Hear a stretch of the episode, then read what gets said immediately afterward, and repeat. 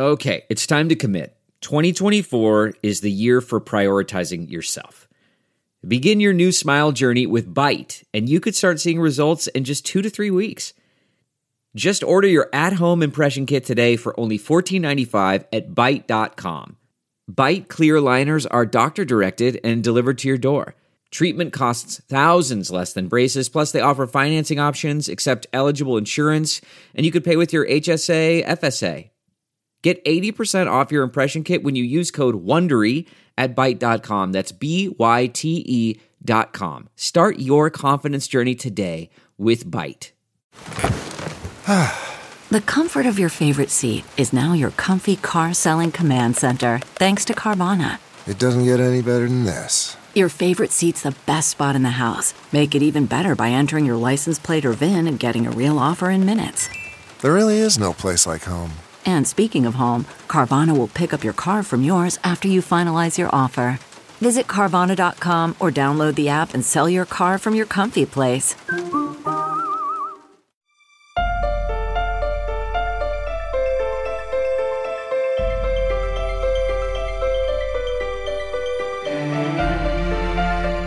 Common Sense with Dr. Ben Carson.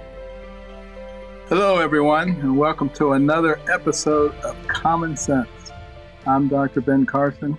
We have some spectacular guests today, but you know, every life is precious and must be protected. Across the country, there's been a lot of arguments about when does life actually begin. But the science is clear, it begins at conception. You know, some years ago, uh, we were at a banquet, and a young a beautiful young woman came up to my wife, very statuesque, well spoken. And she said, Are you Dr. Ben Carson's wife? And my wife said, Yes. And she said, Your husband operated on me and my twin sister while we were still in our mother's womb. And I just want to thank you. And that's why you'll never get me to believe that what's in a woman's uterus is a meaningless bunch of cells. On, on this edition of Common Sense, we're going to touch on the realities of abortion and why we should have laws to protect the unborn. Now, we're at a pivotal moment in this country. This summer, the Supreme Court is likely to be ruling on the Dobbs case, a case that could potentially overturn Roe v. Wade. For some people, they jump for joy. For some people, they cry for sorrow. But today we're going to talk to Dr. Kathi Aultman, a retired board certified OBGYN. And uh, she was a former abortionist. But uh, her experiences in performing abortions led her to become a pro life advocate. And we're going to hear a little bit about how all that happened. But we're also going to be talking to Dr. Tara Sanders Lee, a trained scientist on human development. She can give us some real insight in terms of what's going on in the womb and when pain is felt. And uh, I think we're going to learn a lot today. So, uh, Dr. Aultman and Dr. Lee, thank you both very much for being here today and for the tremendous contributions that you've made to our society and will continue to make.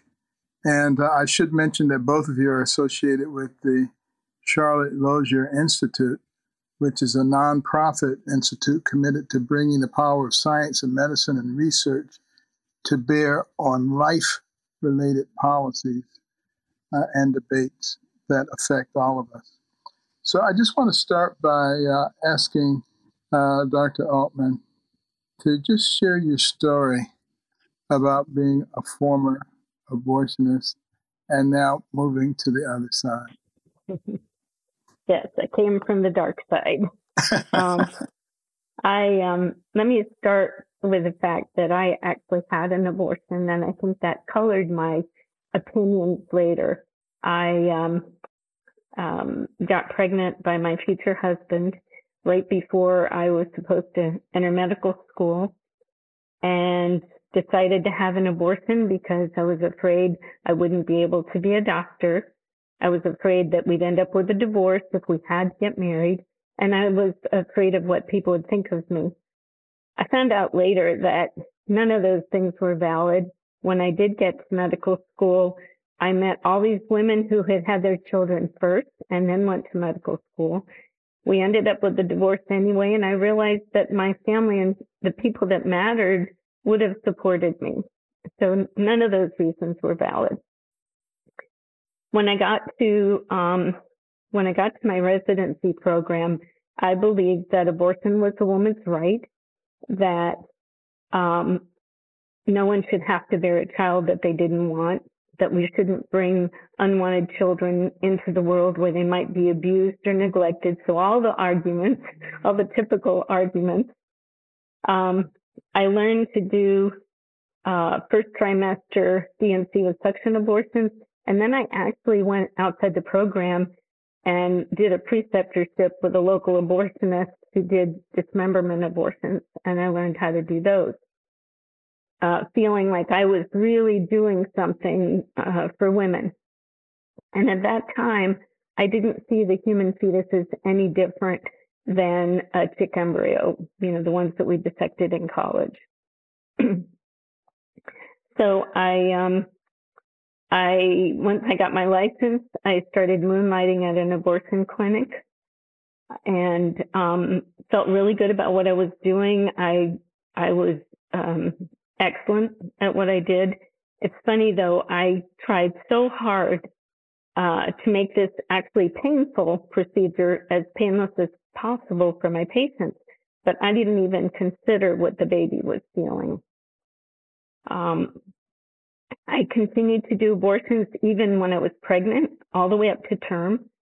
But when I went back afterwards, my first trip back to the clinic, um, I ran into several patients that changed my mind, and I could no longer uh, kill babies just because they weren't wanted. Well, be, before before you go on, could you just describe for us an abortion in the first trimester and then, and in the second trimester? Okay. So in the first trimester, normally um, we would take a suction cannula and insert it into the uterus and suction out everything that's in there. We have to dilate the cervix first, of course. And, and the, the baby is basically sort of torn apart as they go through the hole because the hole is smaller than they are. Um, and then afterwards, you have to count the baby parts. With the dismemberment abortion, it's a lot more involved um, depending on how far along the baby is, um, you have to di- you may have to dilate over one or two days using something like laminaria to to slowly dilate the cervix. Then we insert a um, a cannula again, plastic cannula, to drain the fluid and bring the baby down closer to the opening of the womb, the cervix. We then reach in with a special heavy clamp and grab anything we can, usually an arm or a leg. And by twisting and pulling, you can just detach it and pull it out. And so you keep doing that until um, you can't get anything else and you've gotten the arms and legs. Then you have to open the clamp wider um, so you can you try to get the head before you get the the body because the head if you get if you wait and do the head last kind of like a little marble in there and it's hard to find so and hard to grasp. So try to grasp the head and crush the head. And you know when that happens because you see the white brains leak out. Then um, you pull that out and then you try to grab the thorax or the, the chest and crush that. And then that usually comes out with the pelvis. Then you have to try and grasp the placenta, pull that out. And then most people go back with the suction cannula and try to suction any other little bits and blood. Some people go back and check with a metal curette just to feel that everything feels like it's out. And then you count the body parts, make sure the patient isn't bleeding too much. You may have to give her something to stop bleeding. And um, and then that's the end of the procedure. What what what happens if something is left behind? If you leave any tissue behind, then they're likely to get an infection and keep bleeding. That's mm. a big problem. And that was one of the things, you know, as a, when we take the ER call, that was one of the things that would happen is I would see patients come in after an abortion with products of conception, they call it left, and infected. And then you'd have to do a D&C? Mm-hmm. Yes. Yeah. Yeah. Okay.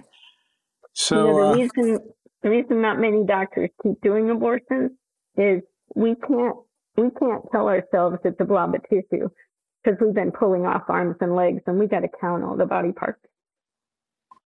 True enough.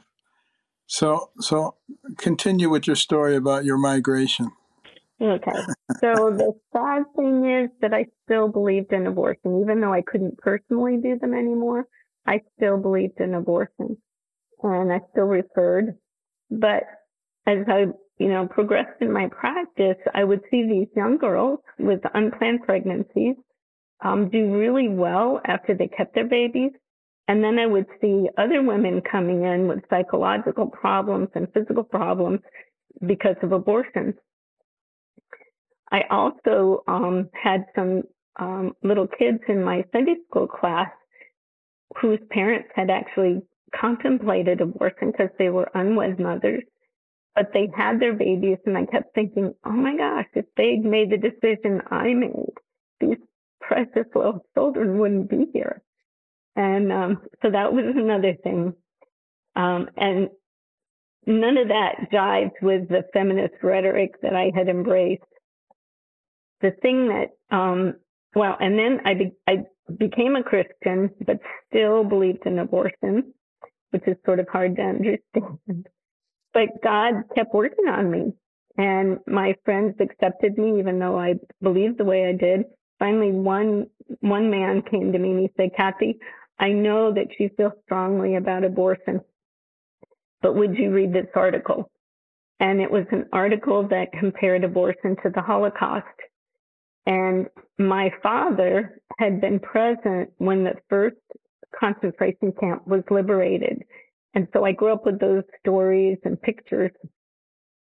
Never could understand how the German doctors could do what they did, especially when I became a physician. But as I looked back at what I was doing, I suddenly understood because just as I didn't consider the fetus as a human being, they didn't consider their victims as human beings. And when you categorize someone as non-human, you can rationalize anything. And that was when I suddenly saw myself as a mass murderer. And Ted Bundy was in the news at the time. And I thought, oh my goodness, you know, I've killed a lot more people than Ted Bundy. Wow. That is kind of a heart wrenching story. But, you know, I, I can remember my own transition because I was pro choice. Uh, I felt that I was an enlightened person. Mm-hmm. And even though I didn't personally believe in abortion, I said, What right do I have to say to someone else what you should do with your body? So I was in that camp until one day I was reading about and thinking about slavery in America and uh, how the masters felt that they could do anything they wanted because they felt they owned these individuals. You could beat, murder, rape, whatever you wanted to do to them. And I was thinking how horrible that was. And then I was thinking about the abolitionists. And I said, what if the abolitionists had said, well, I don't believe in slavery myself, but you know, if you want to do it, that's fine. Um, where would we be? So, you know, the fact of the matter is, maybe there is a real responsibility uh, to do something. You know, the book of, of Proverbs, 24th chapter, 10 through 12, it says, you know, those who are being drawn unto death you have a responsibility to speak up for them. Does not God know whether you said something or just stood in the corner? And uh, that was the thing that really had a, a big impact on me and, and changed me and made me much more proactive in the pro life movement. We have to take a, a very quick break, but uh, we're going to be right back and hear more about this. Uh, I want to hear a little bit maybe about your faith, and then we're going to hear from uh, Dr. Tara Sander Lee uh, about some of the things that are actually going on and things that we have learned since 1973 when Roe v. Wade was put in place about what is actually happening in that mother's uterus. We'll be right back.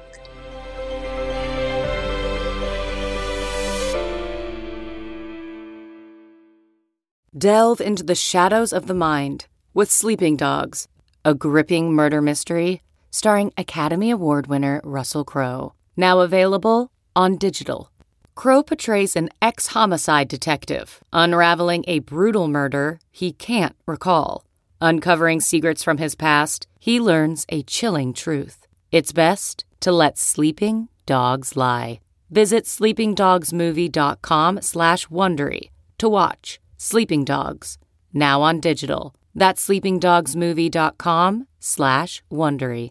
CarMax is putting peace of mind back in car shopping by putting you in the driver's seat to find a ride that's right for you. Because at CarMax, we believe you shouldn't just settle for a car, you should love your car. That's why every car we sell is CarMax certified quality so you can be sure with upfront pricing that's the same for every customer. So don't settle. Find love at first drive and start shopping now at CarMax.com. CarMax, the way car buying should be.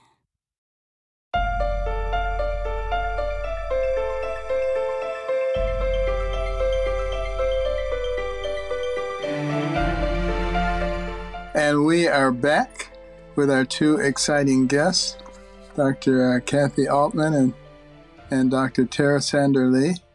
We're talking about abortion. We're talking about life.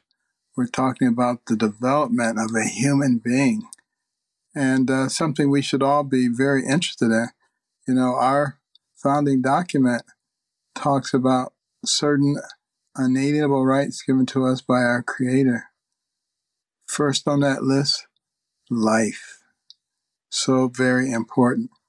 So, uh, Dr. Aultman, what role did your faith play? You, you say there seemed to be some dissonance between, you know, being a Christian and tearing babies apart. You know, I think God has to get a hold of you first and bring you to Jesus, and then He can change you. And that's what happened with me. And thankfully, my Christian friends accepted me, even though I believed the way I did. Had they not, then they wouldn't have had a chance to influence me. But I, I will say that after abortion and after you've been committing abortions, it really takes a lot of prayer and healing to be able to get past that. And that was the case for me. But Absolutely. thankfully, you know, I did have people that could help me with that. Oh, praise the Lord for that. And uh, Dr. Lee, um, you have a very fascinating, uh, you've had a very fascinating career. And uh, you probably know as much as anybody about what's going on in that uterus.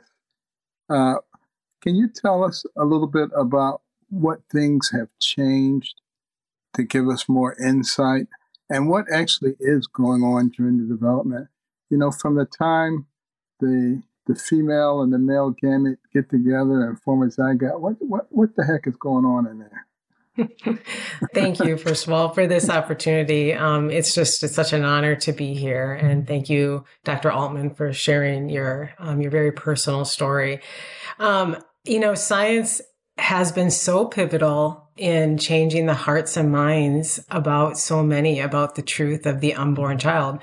So, you know, if we just look back at the time of Roe, just with the scientific advancements, we can see some of the major scientific advancements in ultrasound, fetal surgery, diagnostics, fetal pain and suffering and consciousness and the fact that they can feel pain potentially as early as 12 weeks gestation. And then, you know, advancements that allow us to now treat extremely premature infants and that the age of viability is becoming younger and younger as early as 21 weeks gestation. That's just 19 weeks after fertilization.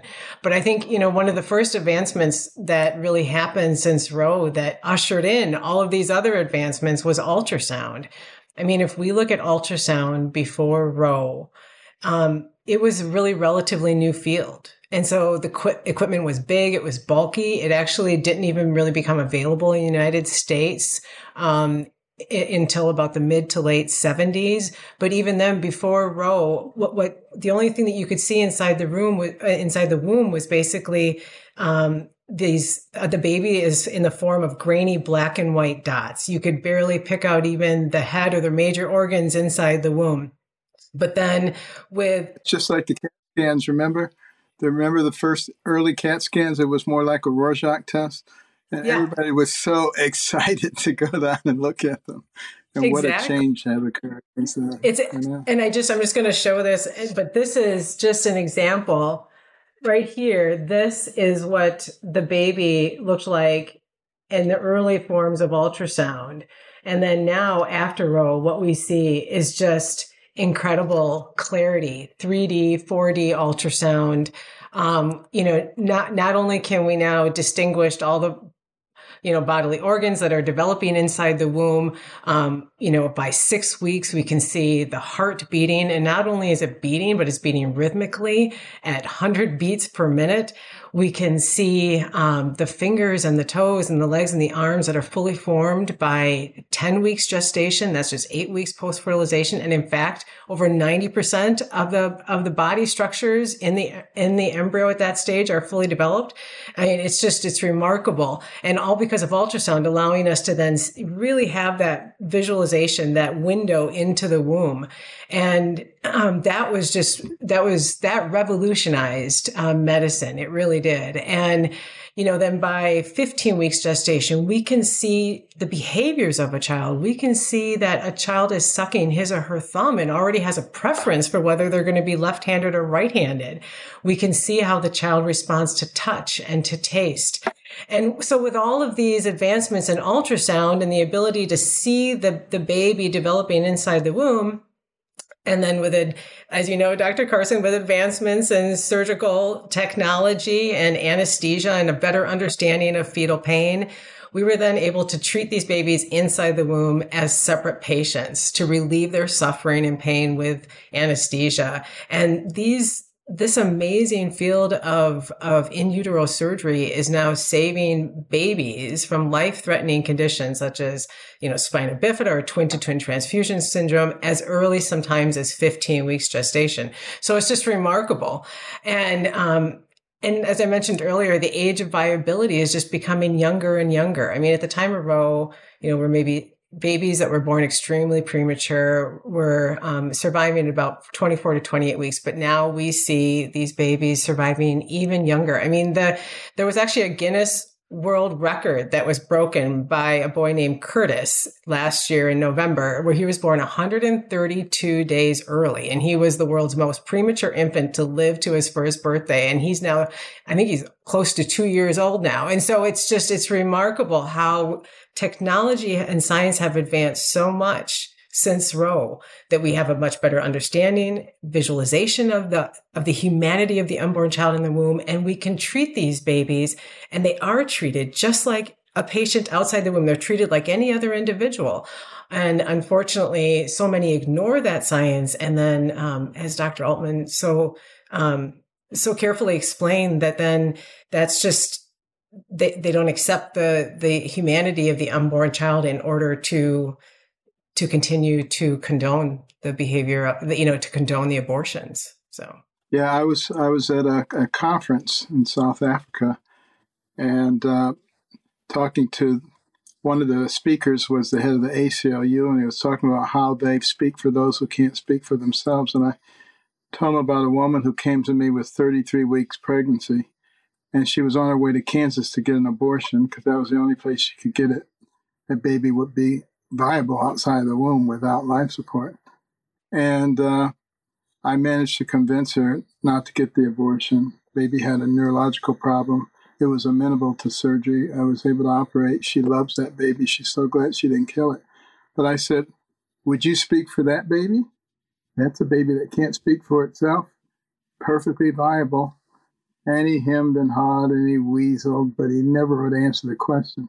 So later on that evening, uh, he had the misfortune of sitting next to me at dinner. And uh, I continued the conversation. And I said, Well, you know, sometimes we operate on babies that are 28, 27, 26, 25 weeks gestation. And, uh, you know, they're much less developed than this baby that I was talking to you about, who happens to be in the safest place in the universe that it can be in. I said, Will you speak for those babies? He said, Oh, yeah, no problem whatsoever. I said, But, but, but for the other one who's in the mother's womb, you won't speak to that one? And he says, Well, I realize that doesn't make any sense but I believe the woman has a right to kill the baby until the second it is born. And I said, Would you say that in public? And he said, No. But today they will say it in public. That's how far this thing has degenerated. And people totally ignoring even the science as it has become apparent uh, from the things that you've just said. Um, it's almost like a religion uh, we have the right to kill these babies, and we will use whatever rationalization we need to use in order to do that, uh, including making the mother and the baby enemies of each other, when in fact it is the closest bond that is possible on this earth outside of God. Yeah, no, it's absolutely true. And I, you know, if you look at, um, they have a lot of historical counts about ultrasound and how women, for the first time when ultrasound first became available, that they could actually see their unborn child. And in this interview, one of the physicians has said that he can remember many of the women laughing, rejoicing, or squealing with delight upon seeing their child for the first time on the screen. Yeah. Because before then, they didn't have that ability. And so I think, um, as you mentioned, that's why it's, it's so important that we just continue to speak the truth and that it is really important for women to be able to see by ultrasound yeah. that unborn child because it really it does change hearts and minds once they see that well, beating heart. Yes. Well dr aultman uh, question for you. Uh, when you were doing abortions uh, was there special effort made to make sure that the women did not see the baby on ultrasound ultrasound then. I'm mm. old. um, yeah, we didn't we didn't have it really available. It was you know it was early, and certainly we would not have wanted them to see it. Yeah, and and is it true, uh, Dr. Lee, that uh, the fetus actually of a girl and a boy uh, sometimes move differently in the womb? Yes, that's absolutely true. So actually, um, the girls and the boys can actually move differently inside the womb. And I think it's actually by about 13 weeks. And it's really interesting that the girls actually move their mouths more than the boys inside the womb. So there's so many fascinating facts just about um, even just how fingerprints are formed. I mean, fingerprints for these babies start forming as early as 10 weeks uh, post fertilization, and they're going to be fully established by 17 weeks. And so when you think about that, just the humanity, like not only these babies have arms and legs, fingers and toes, and beating hearts, but they have fingerprints, they have eyebrows, they have eyelashes, yeah. and it just and this doesn't miraculously happen at the time of birth. you know, this is all happening inside the womb, and um, they really are just smaller versions um, of us. It's just it's remarkable. And they have their own unique uh, set of genetic markers. Uh, you know, some people say, well, it's actually part of the mother, but it's not part of the mother. Maybe it has 23 of her chromosomes, but also has 23 of the father's chromosomes, and they combine at 46 unique individuals that no one else is the same in the world. That's exactly and that's something that twins. people need to understand. Yeah, and even twins, even twins that are identical, there's still minor differences. So every human being that is conceived is is unique. And and yeah. DNA, the blueprint of life is one of the reasons for that. Well, speaking of, of DNA, you know, there's been a lot of DNA testing done these days to determine if maybe a baby has some defect that would justify abortion. Uh, can you comment on how that's being used and are we making any positive progress there or are we just using it to destroy what are frequently normal babies? Yeah, so um, it, it is in, important to have this conversation because with advancements in science also came advancements in diagnosis. And um, we know that one of the earlier ways to diagnose, um, you know, these birth defects inside the womb, these genetic causes of disease, were through amniocentesis or chorionic villus sampling, which actually posed a risk of miscarriage um, to the mother.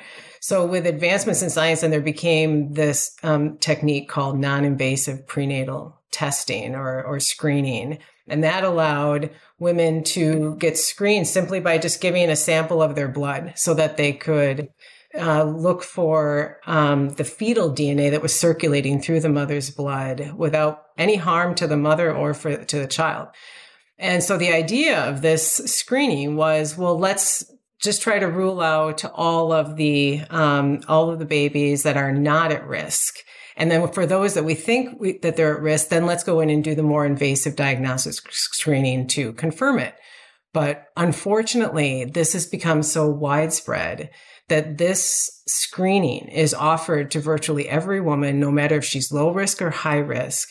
And there is often, um, a lot of times these tests are wrong and women do not go and have the diagnostic confirmation before making a decision such as to abort or not. We know, for example, in the Down syndrome population, that um, if you have these tests, even though some of these companies like Natera claim that they are like 95% sensitive, you know, and they can detect um, risk, we know that it's even not as good as that because because that's the data that that's it's 95% effective when you look at women that are at high risk. If you look at studies that look at women that are, te- are screened that are at low risk, it actually, there's a 50% risk that the chance that the test is going to be wrong. So you're actually, you're better off flipping a coin because if you get a positive result, you're, there's only a 50% chance that it's actually right. And we know that once a baby is, is screened and has a positive result through this non-invasive prenatal screening, there's a 67% chance that that baby is going to be aborted. And so this is becoming a modern day form of eugenics, unfortunately. And, um, it is a, it's a really big problem. And, um, the public needs to be aware. Women, families need to be aware that these tests are not as accurate as they are sometimes, um, offered. And, um, it's and we need and a lot of you know there's about a dozen states that have actually stood up and said and they've passed laws saying that you you cannot they're banning abortion based on discrimination. You cannot, once you know that there's a risk of a disorder such as Down syndrome, you cannot abort that baby. You cannot abort a baby because of race, because of sex. And so states are starting to stand up um, and say how, you know, to show how wrong this is. Right wouldn't it be so much easier if people just accepted the blessing of a pregnancy and did everything they could to make sure that it turns out okay? it would be so much easier. Yeah. Well, and there's so um, many people that would open up their homes too to these babies. So yes, yeah, we're going to have to take another quick break, but uh, when we come back with Dr. Aultman and Dr. Lee, we want to talk a little bit about what can we do for those young women who have been diagnosed with a pregnancy, a surprise, not something that they planned for, frequently getting pressure from their families to abort the baby. Uh, how do we deal with them? What positive thing can we do for them? So we'll be right back.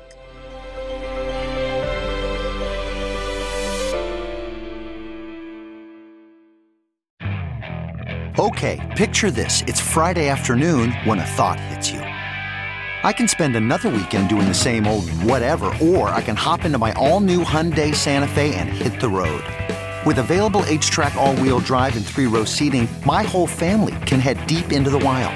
Conquer the weekend in the all-new Hyundai Santa Fe. Visit HyundaiUSA.com or call 562 for more details. Hyundai, there's joy in every journey. Okay, picture this. It's Friday afternoon when a thought hits you. I can spend another weekend doing the same old whatever, or I can hop into my all-new Hyundai Santa Fe and hit the road. With available HTRAC all-wheel drive and three-row seating, my whole family can head deep into the wild. Conquer the weekend in the all-new Hyundai Santa Fe. Visit HyundaiUSA.com or call 562 for more details. Hyundai, there's joy in every journey.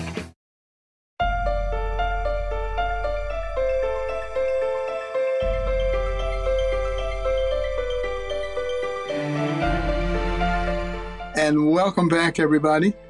Uh, this is Common Sense. We have fantastic guests, Dr. Uh, Kathi Aultman and Dr. Tara Sander Lee. We're talking about abortion, but we're also talking about the gift of birth, the gift of life, and how to enhance that. And uh, ladies, I want to ask you this question. Be interested in both of your opinions. You know, there are unfortunately a lot of women who end up with unplanned pregnancies. And so often the emphasis is on the mother, and there's very little emphasis on the child. And what things can we do? What things can we tell that mother? And uh, just an interesting aside, I'll just throw this in as an aside for those people who think killing a baby is okay. Have you noticed that in the court system, in the legal system, if you kill a pregnant woman, you get two counts of murder? So, how is it that that can happen and abortion can be done? It's a very interesting question. But let's get back to how do we help those mothers in that unplanned situation frequently who are being pressured? I think the pregnancy centers um, have done a wonderful job of um, making available all sorts of resources to young women. And Charlotte Lozier and Susan B. Anthony right now, uh, they have something called Her Plan where they're looking at everything that's available for pregnant women and new mothers and categorizing it all and then looking to see where the holes in that safety net so that um, so that there will be things available for women. But, um, you know, just being there with her, supporting her during the pregnancy, helping her financially, helping her with education, all of these things can be available. And our country has really taken the easy way out and decided, okay, if a woman doesn't have enough money, she should get an abortion. And then the state doesn't have to do anything. But really, the state, you know, the government does need to be um, providing resources so that women don't have to uh, kill their babies. And I, I, I heard this sad story about a minority woman who said she had five abortions and she didn't want any of them, but she was told, you're too poor, you need to have an abortion. And I think the, the minority um, women are victimized by this and told you can't make it. You can't have your dreams unless you abort. Yeah, and of course, uh, the founder of Planned Parenthood uh, believed in eugenics and uh, located most of the clinics in minority neighborhoods to accomplish her goals. And she was a tremendous hero in Nazi Germany. Go figure. Yeah. Yeah, and I, um, as Dr. Aultman mentioned, I mean, there's over 2,700 pregnancy care centers throughout the United States, and they are they're ready to help women and meet them where they are to provide provide material needs. And I think the other thing that women need to be aware of that abortion is not safe like it's so often touted as being. I mean, Dr. Aultman, Dr. Aultman walked through the serious risks, you know, of hemorrhage, life-threatening complications of infection, and especially with the abortion industry pushing chemical abortions so that women are now having these abortions at home, all alone, away from, you know, medical supervision, emergency rooms. I mean, we know from Charlotte Lozier studies that there is a serious risk of um, of having a chemical abortion at home. It puts them at a higher risk of going to the emergency room. And we know from other studies in other countries that have much better record keeping than the United States when it comes to maternal mortality that there is actually a four times higher risk um, of complications with chemical abortion compared to surgical abortion. So I think it's it's really important for women to realize that in abortion there are always two victims. It's the child that's killed and the mother um, she herself is putting herself at risk physically but then emotionally because we know that there are there are serious um, mental health uh, um, issues that are associated with abortion. And a lot of times people just choose to ignore those studies but they're very real. Absolutely. The, the depression and suicide associated with that is something that needs to be reckoned with and people don't like to talk about it but uh, it's very hard after you've had that human life inside of you uh, to destroy it and not feel anything. And uh, but uh, I want to thank both of you uh, tremendously for this contribution that you've made. This has been extraordinarily enlightening, and uh, I hope the audience is going to get a lot of this. We'll be right back in one moment with a common sense prescription for you.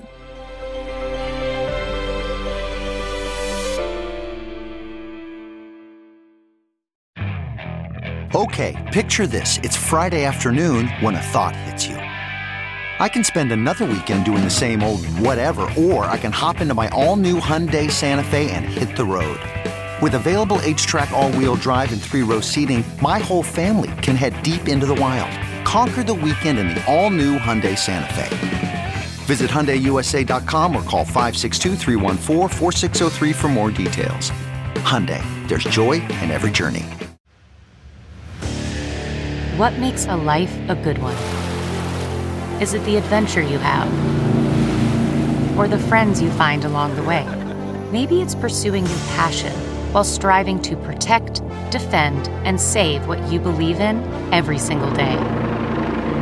So, what makes a life a good one? In the Coast Guard, we think it's all of the above and more, but you'll have to find out for yourself. Visit gocoastguard.com to learn more.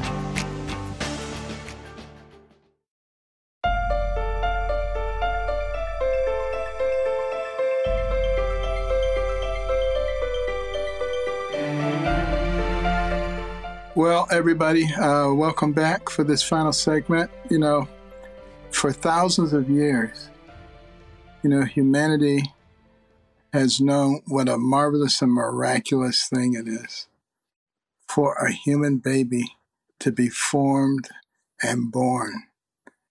And we've seen through this discussion today that each child is unique and precious. These are truths that are written on our hearts and that have been confirmed by science. Recent generations, however, have forgotten or ignored these lessons, and our society is being infected with anti life ideology, being seen everywhere around the world. But in this country, in the United States of America, we are perhaps on the furthest edge because we allow these things to be done well beyond what most other countries will allow. So, what does that say about what's going on in our country with the way that we think, with our ideology, as we lose respect for life? Our interactions with each other become more coarse. And a lot of the strife the hatred and division that we're seeing in our society today emanates from the fact that we don't respect life from the womb to the tomb. And uh, there may be some very interesting days coming up very shortly as the Supreme Court considers the Dobbs case, uh, considers what should be done. I hope that each and every one of you will seek out those clinics in your neighborhood because they're everywhere. They need volunteers, they need donors, they need employees, they need people who can help. This is a big, big mission. And every single one of us has a sphere of influence. And we can use that to be kind, to be compassionate, to be caring, to show people that there's a different way. I mean, that's who we are. And that's what our Judeo Christian beliefs have taught us. We can never forsake that. So that's what I hope that we will all do. Look for those opportunities that we have to be a gift to those in our environment. And I encourage you to get involved, every single one of you. And uh, I hope you've learned a lot from our time with Dr. Aultman and Dr. Lee. Uh, we're so privileged to have them here and hope and pray for their continued success. And uh, I hope that you will subscribe to our free uh, Apple podcast or Stitcher or Spotify or wherever you get your podcasts. Don't miss a single episode. You can go back and look at old episodes as well. Uh, because we need all the common sense what we can get these days because common sense is no longer common. Remember to rate and review us and uh, tell your family and friends and neighbors. We all need to get involved. I very much like to hear from you. And uh, you can send us questions at ben at americancornerstone.org. We'll try to incorporate them into the program, but please keep them short and mention in the subject line podcast. And until next week, be well and treasure the cornerstones of, think about this, faith and liberty and community and life. See you next week.